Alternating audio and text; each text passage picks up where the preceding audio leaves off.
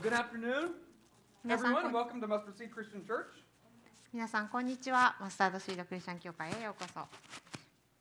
The last song that we sang before the break um, was called Still. えー最後、えー、とこの短い間あの休憩に入る前に歌った最後の曲っていうのが「Still、えー静まる」という名前の曲なんですけれども、 And it's a song about how, kind of in the midst of the storms and the thunder and the roar of the trials of life, we can be still because we know God is there. えーその歌詞は私たちの人生の荒波さまざまな試練や困難苦しみのの状態の中で私たちクリスチャンがいかに静まって神様が神様であることを知るかどうか知れるかどうかっていうそういう話なんですけれども。But if God was really good, and if God really loved you, why doesn't He just spare you from that suffering, that trial in the first place? でもちょっと考えてみてください神様が本当に良い方で本当にあなたを愛しているならばそもそもあなたをなぜそんな苦しみや試練に合わせたりするんでしょうか Have you ever wondered that? そのそんなことを考えたことありますか Uh, as a church, we're in the middle of a series called Q&A, and for this series, we received questions from our congregation about doubts or questions that you have about the faith, Christianity. 私たちのこの教会では今、えー Q&A というメッセージシリーズを行っていますこのメッセージシリーズでは私たちの教会の皆さんからキリスト教について神様について聖書についての質問や疑問また疑いなどを募集してそのことに答えていくという形で進んでいます And one of the questions that we received was this えーそしてそんな中で、えー一ついただいた質問がこれです。It says, The Bible says that God loves us, but why does He allow bad or painful things to happen in our lives? 聖書には神が私たちを愛していると書かれていますが、なぜ神は私たちの人生に悪いこと、辛いことが起きるのを許しているのですか And it's this question of God and suffering that has been one of the biggest obstacles that people have had for a long time about Christianity. えーこの神様と試練とか困難、く辛いこと、苦しいことにまつわる疑問というのは、人々が長い間キリスト教に対して持っている疑問なんですね。How could God possibly, how could there be a God who allows such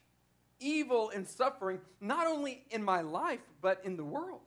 もし本当に神様が良い神様ならどうして私自身の人生にこんな辛いこととか悲しいことが起こってまた私の人生だけじゃなくて世界中にも辛いこと悲しいこと悪いことがこんなに起こっているのはなぜなのか If God is good and if He really loves you and He wants the best for you, and if He's capable of stopping pain and suffering, why doesn't He do it?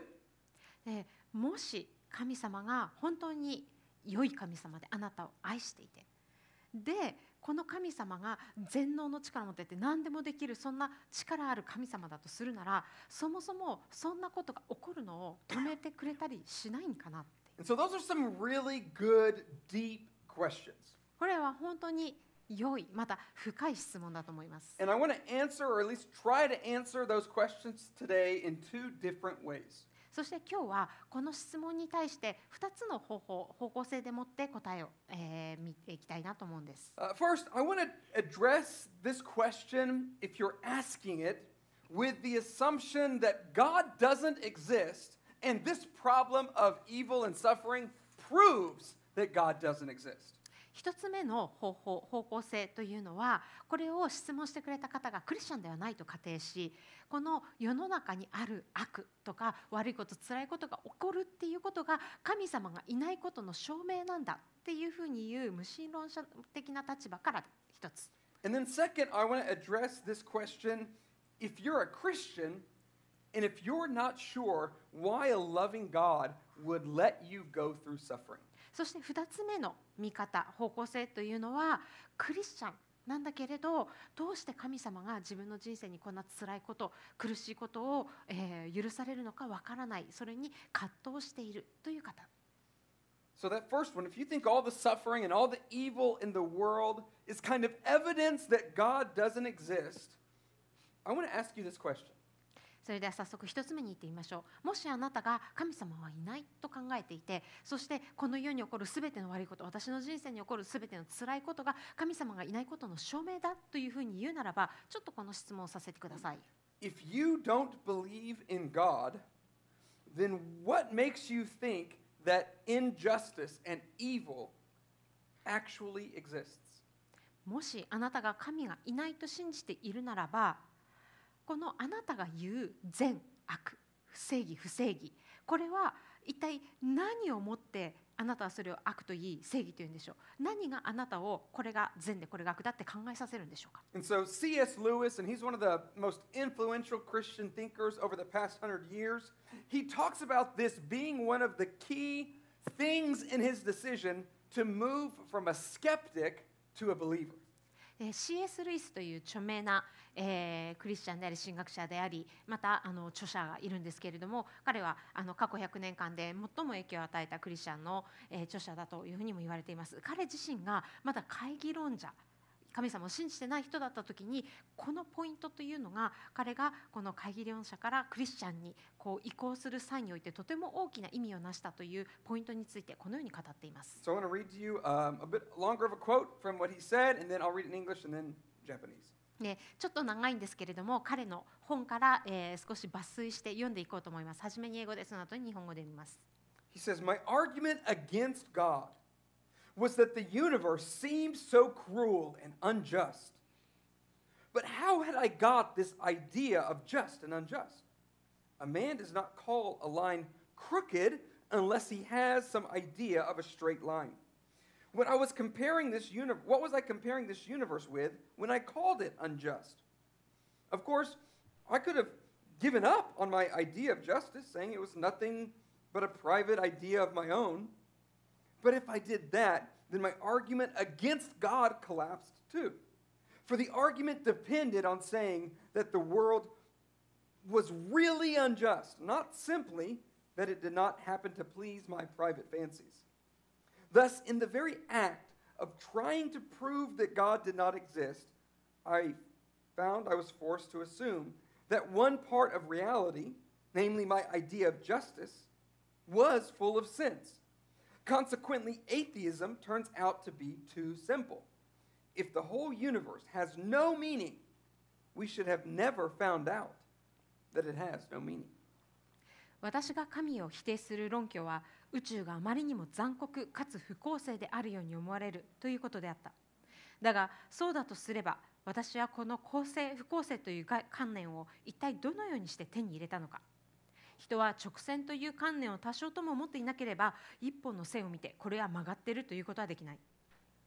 私がこの宇宙を不公正と呼んだ時一体私はそれを何と比較していたのか。無論私はこんなものは私だけの主観に過ぎないと言ってこの公正の観念を放棄することもできたはずである。しかし放棄すれば神を否定する私の論拠も崩壊してしまう。というのは私の議論は世界は真に不公正であってただたまたま私の主観的な好みに合わないというだけのことではないという主張に基礎を置いていたからである。こうして神は存在しないということを証明しようとする努力そのもののうちに私は実在の一部すなわち私の持つ公正の観念は十分なる意味を持っているということを前提せざるを得なくなったわけである。以上述べたことから無神論はあまりにも単純すぎるということがわかるもし全宇宙が無意味だとするならそれが無意味であることを我々は絶対に知り得なかったはずである So it, at first, it was his belief in evil and injustice that caused him not to believe, but ultimately he realized it was evil and justice that caused him to believe. 初めは彼にとってこの世に悪とか、あのー苦しみがあるっていうことが神様を信じれない彼の理由だったわけなんですよねでも最終的にはそこを突き詰めていくとその感覚がある善の悪善と悪の感覚がありその苦しみがこの世には実在するのだって思うこと自体が彼を説得して彼をクリスチャンへと変えてしまったわけなんです。There's all sorts of things that we believe are really right and really wrong, not just because we believe they are, but because they really are.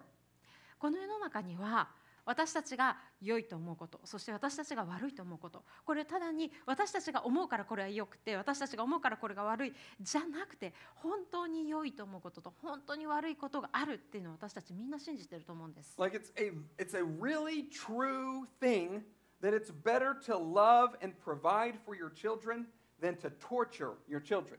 だって自分の子供にを愛してそしてお世話をして食べ物とかをあげるっていうことは自分の子供を虐待したり拷問することよりもいいって皆さん知ってますよね。We believe that telling the truth is really better than lying. そしてまた嘘をつくことよりも真実を語ることの方が良いというふうに知っています。Racism and murder and slavery are wrong. そして人種差別や奴隷制度また殺人は間違っている悪いことだというふうに私たちは信じています。But it's impossible to believe that they are really objectively wrong if God doesn't exist at all. けれどももし神が全くもって存在しないっていうふうに言ってしまうならばこれらのことを客観的に悪いことだっていうこともまた不可能になってしまうんです。Because let's just say that God doesn't exist at all. な本当にもしあの神様が存在しないというふうに言うならば If that's the case, then, and we just kind of got here through natural selection and evolution, then humanity, we're basically advanced primates who have evolved to have a sense of morality because that's what's best for survival. 本当に神様がいないと仮定するならば私たち人間はここに進化論の慣れの果てとしているわけですよね。でそのような進化論で言うならば私たち人間っていうのはその他の動物と比べてちょこっとばかり発達しているこう霊長類に過ぎないわけなんですそしてそんなような霊長類がこの進化の過程で自分が生存確率を上げるために正しかったこと都合が良かったことを正しいこととして道徳として考えているっていうだけに過ぎなくなってしまうからです。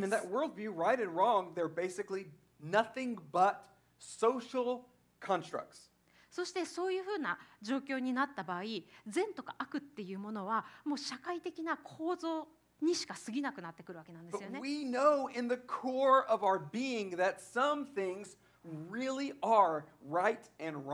けれども私たちはある事柄は本当に真に良いものでありある事柄は真に悪いものであるってことをもう私たちの存在の核の部分で知っていますよね。そしてこれを無神論は説明することができません。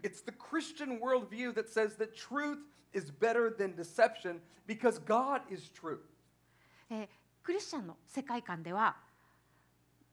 嘘や、えー騙すことを言うってことは真実を言うことよりも、えー劣っている。つまり真実を話すことの方が優れているんです。なぜならこれは神様から来てるからだ Love is better than hate because God Himself is love. そしてまた愛は憎しみに勝る。なぜなら神様ご自身が愛の方だから。Justice is better than injustice because God is just. そしてまた不正義正義は不正義に勝るなぜなら神様は正義な義のお方だから These are really good things, and they come from a God who is this way and who has commissioned us to live like Him. えこのように愛も、えー正義もすべて神様から来ておら来ているんですねこの神様こそがこの世界を作り私たちを神様のように生きるようにと、えー召してくださったこの神様だからなんです And something else to think about is that if you don't believe in God, then the evil and the suffering that we see on this earth, you should expect to see. そしてまたこういうふうにも言えると思うんです。もしあなたがこの世に神はいないっていうふうに言うのだとしたらそう信じているのだとしたらこの世であなたが経験する辛いこと悲しいことまた自分自身や周りの人の死というのはある意味それを覚悟してそれが来るのを分かってて当然ですよねと。Because think about what unguided evolution by natural selection teaches. ちょっとあの考えてみてください何にもこう何にも導かれずに自然発生的に起こった進化そして自然淘汰が教えるものとは一体何でしょうか？In that worldview, everything began by an accidental explosion. えーそのような進化論的な世界観で見るとこの世のすべては偶発的な大爆発によってまず物質が存在し始め followed by the spontaneous generation of life. そしてまた自然発生的にこう命が発生してそこから世代を重ねていき Then followed by unguided evolution, survival of the fittest, where every life form is killing and consuming whatever is necessary to survive. そしてその状況に合わせて命が進化をしていくそしてその進化の過程の中で自然に淘汰されていくものもありますよねつまりその場で自分が生存するために生きるために何でも使い何でも殺し何でも消費して最終的に生き残ったものが私たちだということになるわけなんですよ。And if that's how you believe that we got here, then pain and suffering is nothing to be surprised at. That's, that's normal. そんなふうに私たちがここに存在すると仮定するもしくは信じるならば人生における痛み苦しみ驚くことじゃないですよねあって当然じゃないですか Yeah, you might not like it, but without God, that's how you should expect it to be. もしかしたらそのあの欲しくないって思うかもしれないけれどもでももし神様がいないって仮定しちゃったら仕方がなくないですかそれこそが私たちが覚悟して受け取るべきものじゃないでしょうか But it's Christianity that teaches us that pain and suffering are out of place in the world. けれどもキリスト教はこのような痛みや苦しみは本来このように存在しないこの世界に属さないものだというふうに教えます And then if you don't believe in God, then there is ultimately no redeeming good that can come from suffering. そしてもしあなたが神様を信じないのであればそのような苦しみや辛いところを通った後に与えられる良いものとかそこから生まれてくる良い事柄っていうのもないことになります Because we like to think that if we go through hard times and suffering, then on the other side of it, then we'll be better. で私たちは何か辛いこと苦しいところを通っている時にでもこれが終わればきっと良いことが起こるとかこれがあったからこそ何かこのことを後から振り返って感謝できるよねとかそういうふうに考えたいと思うと思うんですよ。But if there is really no God, then that's just a,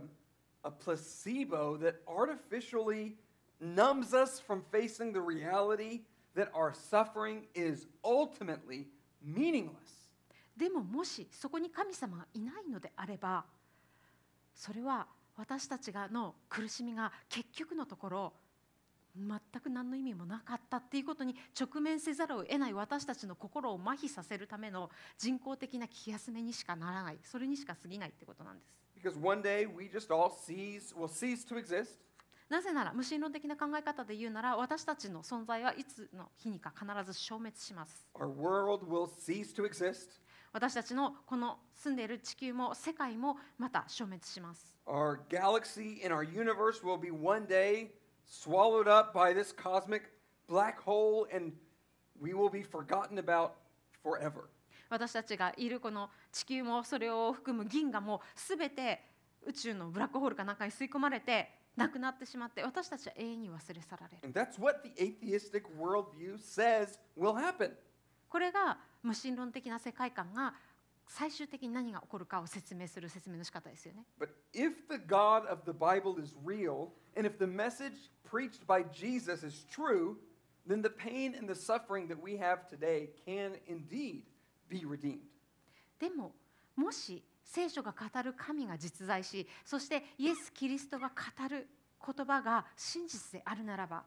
私たちのこの世のさまざまな苦しみ痛みというのは必ず埋め合わせがありそこに相殺される良いことというのがあるんです。And that leads to the second part of the sermon. これでが、えー私たちを次の2つ目の方法論あの方向性へ導いてくれますか？Um, because most of us aren't atheists who think that evil proves that God doesn't exist. Most of us here are Christians who suffer and who go through hard times. なぜならあのここにいらっしゃる方のほとんどが無神論者ではないですねもしかしたら何かいらっしゃるかもしれませんけれどもここに集まるほとんどの人がクリスチャンでありそしてクリスチャンとしてなぜ神様が自分のこの人生にこのような辛いこと苦しいことを許されるのかと葛藤している人たちだと思うからです can, yeah, with? 私たちはクリスチャンでも本当に神様私を愛しているのかな How can he love me and let me go through such suffering? もし愛してくださってるならどうしてこんな辛いところを通らなきゃいけないのって思うと思うんです First thing I want you to know is that God is with us in our pain and suffering. 一つ目にまず皆さんに知っていただきたいのは神は私たちの痛みや苦しみに寄り添ってくださる方だということです Psalm 46, verse 1 says, God is our refuge and our strength, a very present help in trouble. えー詩編の46編一節にこのようにあります。神は我らの酒どころまた力。苦しむ時そこにある強き助け。2 Corinthians chapter 1 says that God is the God of all comfort who comforts us in our affliction. コリント人への手紙の第2一章の3から4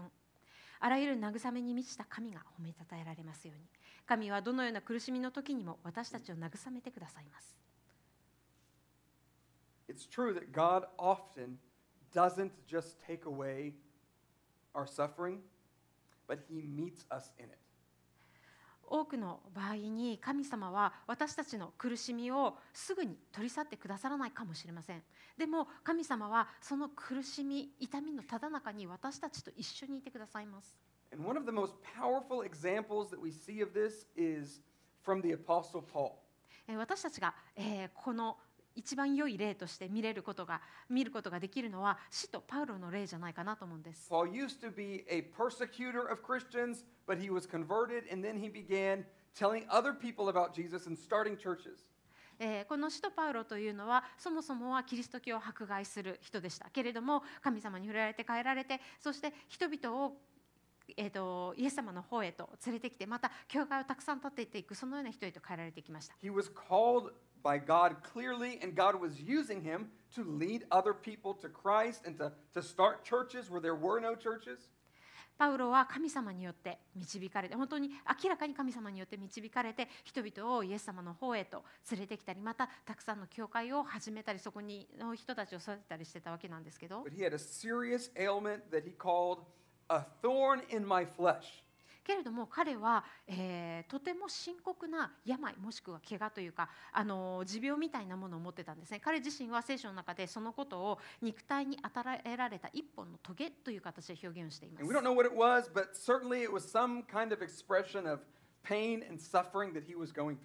え私たちには実際にはそれがどのようなものだったかっていうのをこの聖書のにある記述からだけでは読み取ることができないんですけれども間違いなくそれは何らかの痛み苦しみもしくは、えー、と障害みたいな形で彼にずっとついて回ったものだということが言えると思います。And I really love Paul's response to this. そして私はこのあの神様から与えられているその苦しみに対するパウロの返答というのがすごく好きなんですけ He れど doesn't, も he doesn't make light えー彼は決してそんなものがないかのように振る舞ったりそれについて嘘を言ったりはしませんでした In。fact, he says, God, take it away from me. でもそうじゃなくって正直に神様に神様これを取り去ってくださいっていうふうにお願いするわけです。Three times I pleaded with the Lord about this, that it should leave me. えーこの使いについて私から去らせてくださるようにと私は三度主に願いました。And you would think if there's anyone who is going to get special treatment and his prayers answered, it would be this man who wrote so much of the New Testament. そしてもしですよ神様が、まあ、エコ引きしない方ですけれども特別扱いするとか何かもうこの人だったら神様もその祈りを聞いてくれるだろうっていう人がいるんだとすれば新約聖書の大部分を書いたこの使徒パウロだろうと思うわけなんですけれども But what did God tell him? けれどもそんな彼に対して神様は何と言ったでしょうか？He said, My grace is sufficient for you, for my power is made perfect. 私の恵みはあなたに十分である。私の力は弱さのうちに完全に現れるからである。This side of heaven, God will sometimes, but seldom, take away our pain. この天国のこっち側つまりこの地上においては時たま神様はそうされますけれどもほとんど神様は私たちのこの痛みや苦しみを全部取り除いたりとかはしないですよね。But one thing we can know for sure is that if our faith is in Him, then He is with us in our pain and suffering, and it's by His grace that He will help us persevere through. けれどもそんな中で私たちが一つ確実に言えるのは私たちが神様を信じているなら神様は必ずその痛み苦しみの中で私たちに共にいてくださり寄り添ってくださるということ。そしてその神様の恵みによって私たちはその困難を乗り越えることができるということです。神様は私たちのこの苦しみのただ中で一緒に寄り添ってくださるんですなぜならご自身もまた苦しみを受けられたからなんです Listen to these verses from 1 Peter chapter 2. It says, Christ also suffered for you, leaving you an example so that you might follow in his steps. He committed no sin, neither was deceit found in his mouth. When he was reviled, he did not revile in return. When he suffered, he did not threaten, but continued entrusting himself to him who judges justly. He himself bore our sins in his body on the tree, that we might die to sin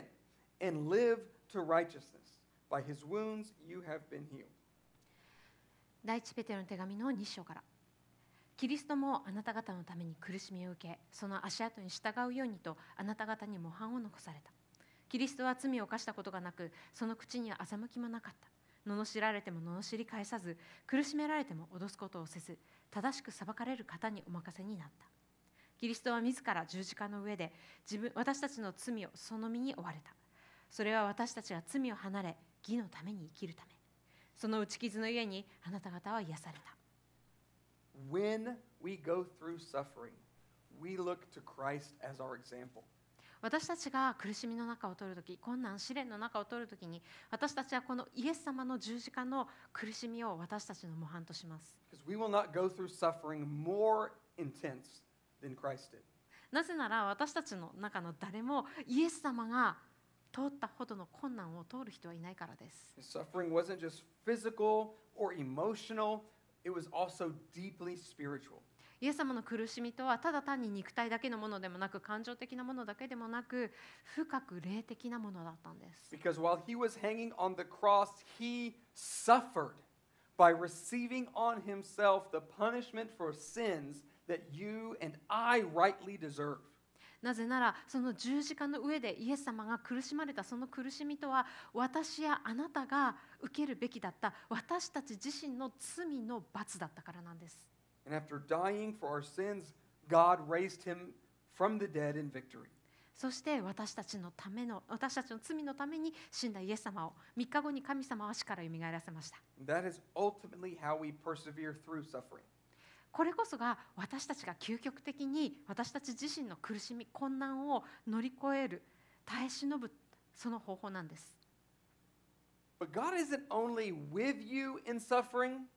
But God will bring about good from our pain and suffering. けれども神様はただこの苦しみ痛みの時に私たちと共にいてくださるだけではなくて神は私たちの痛みや苦しみから良いものをももたらしてくださる方です。James chapter 1 in the New Testament says, Count it all joy, my brothers, when you meet trials of various kinds. えーヤコブの手紙の一章二節にこのようにあります。私の兄弟たち、さまざまな試練に遭う時はいつでもこの上もない喜びだと思いなさい。どういう意味でしょう？Count our suffering as joy, our trials as joy. Why? How? さまざまな試練、辛いこと、苦しいこと、これを喜びと思いなさい。この上もない喜びだと思いなさい。どうやってでしょうか？なんでそんなことしなきゃいけないんでしょう？Listen to how he continues. 続けてどのように書いてあるか見ていきましょう。He says, Consider it joy when you suffer, for you know that the testing of your faith produces steadfastness. And let steadfastness have its full effect, that you may be perfect and complete, lacking in nothing. あなた方が知っている通り、信仰が試されると忍耐が生まれます。その忍耐を完全に働かせなさい。そうすればあなた方は何一つ欠けたところのない、成熟した完全なものとなります。In other words, we can rejoice in suffering, not because the suffering is good, but because we know that by persevering through it, God will use those times to form us into the person He is calling us to be. えー言い換えるならば私たちはその試練が楽しいから喜ぶのではなくてそうじゃないんだけれどもこの試練を耐え抜くことによって神様はその時間を使って私たちを私たちがなるべき神様が私たちをこのようなものとして作ってくださったそんな自分へと変えてくださるそのことを知ってるから喜べるってことなんです。Paul says in Romans chapter 5, not only that, but we rejoice in our sufferings, knowing that suffering produces endurance, and endurance produces character, and character produces hope. パウロはまたローマ人の手紙の中でこのように言っています。それだけではなく苦難さえも喜んでいます。それは苦難が忍耐を生み出し、忍耐が練られた品性を生み出し、練られた品性が希望を生み出すと私たちは知っているからです。God will use your suffering to form you into who He wants you to be. 神様はあなたの困難、苦難、辛いところや苦しいことを使ってあなたをあなたがなるべく人へなるべき人へと変えていってくださるんです。If you let Him, He will strengthen your faith by persevering through suffering. そしてそのような苦しみを耐え抜くことを通してもしあなたが神様にそれを、えーしていただこうと思うならば神様はあなたの信仰を強めてくださいます。One more thing. もう一つ最後に We know that God will ultimately vanquish our pain and suffering. 私たちは神が最終的に私たちの痛みや苦しみを打ち砕くということを知っている。And the last book of the Bible, Revelation chapter 21, gives us a, a picture, a vision of what that will be. And I just want to remind us of that. えーこの聖書の一番最後の書物黙示録の中にはこの最後にイエス様が、えーこの世をこうどのように新しくしてくださるか変えてくださるかっていうその御国の、あのーひとかけらのこうビジョンを見ることができる箇所があるんですねそこから、えー読んでいきたいと思います。John says, Then I saw a new heaven and a new earth. For the first heaven and the first earth had passed away, and the sea was no more. And I saw the holy city, New Jerusalem, coming down out of heaven from God, prepared as a bride adorned for her husband. And I heard a loud voice from the throne saying, Behold, the dwelling place of God is with man. He will dwell with them, and they will be his people. And God himself will be with them as their God. He will wipe away every tear from their eyes And death shall be no more. Neither shall there be mourning, or crying, nor pain any more, for the former things have passed away. And he who was seated on the throne said, Behold, I am making everything new. Also, he said, Write this down, for these words are trustworthy and true. また私は新しい天と新しい地を見た 以前の天と以前の地は過ぎ去りもはや海もない。私はまた聖なる都新しいエルサレムが夫のために飾られた花花嫁のように整えられて神の御子元から天から下ってくるのを見た。私はまた大きな声が御座から出てこういうのを聞いた。見よ神の幕屋が人々と共にある。神は人々と共に住み人々は神の民となる。神ご自身が彼らの神として共におられる。神は彼らの目から涙をことごとく拭い取ってくださる。もはや死はなく悲しみも叫び声も苦しみもない。以前のものが過ぎ去ったからである。すると御座に座っておられる方が言われた。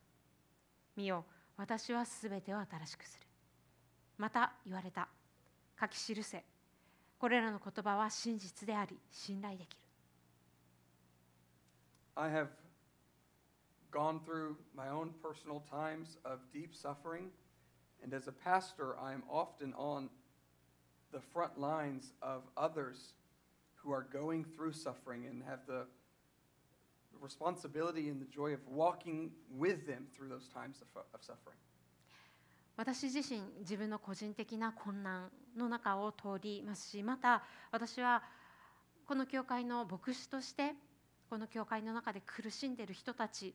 と共にその苦しみの最前線に座って共に苦しむそのようなことをしています。And we have to remember this when we feel hopeless because of the suffering that we endure. そして私たちが今まさに体験しているその苦しみ試練のただ中にあってその試練の激しさのゆえに希望がないって思うような時こそ今読んだこのことを思い起こす必要があるんです。Verse 12 of James chapter 1 says, Blessed is the one who perseveres under trial, because having stood that test,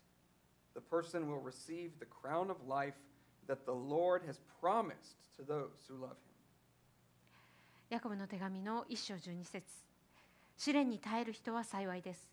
耐え抜いた人は神を愛する者たちに約束された。命の冠を受けるからです。Some of you right now, I know, are going through hard times.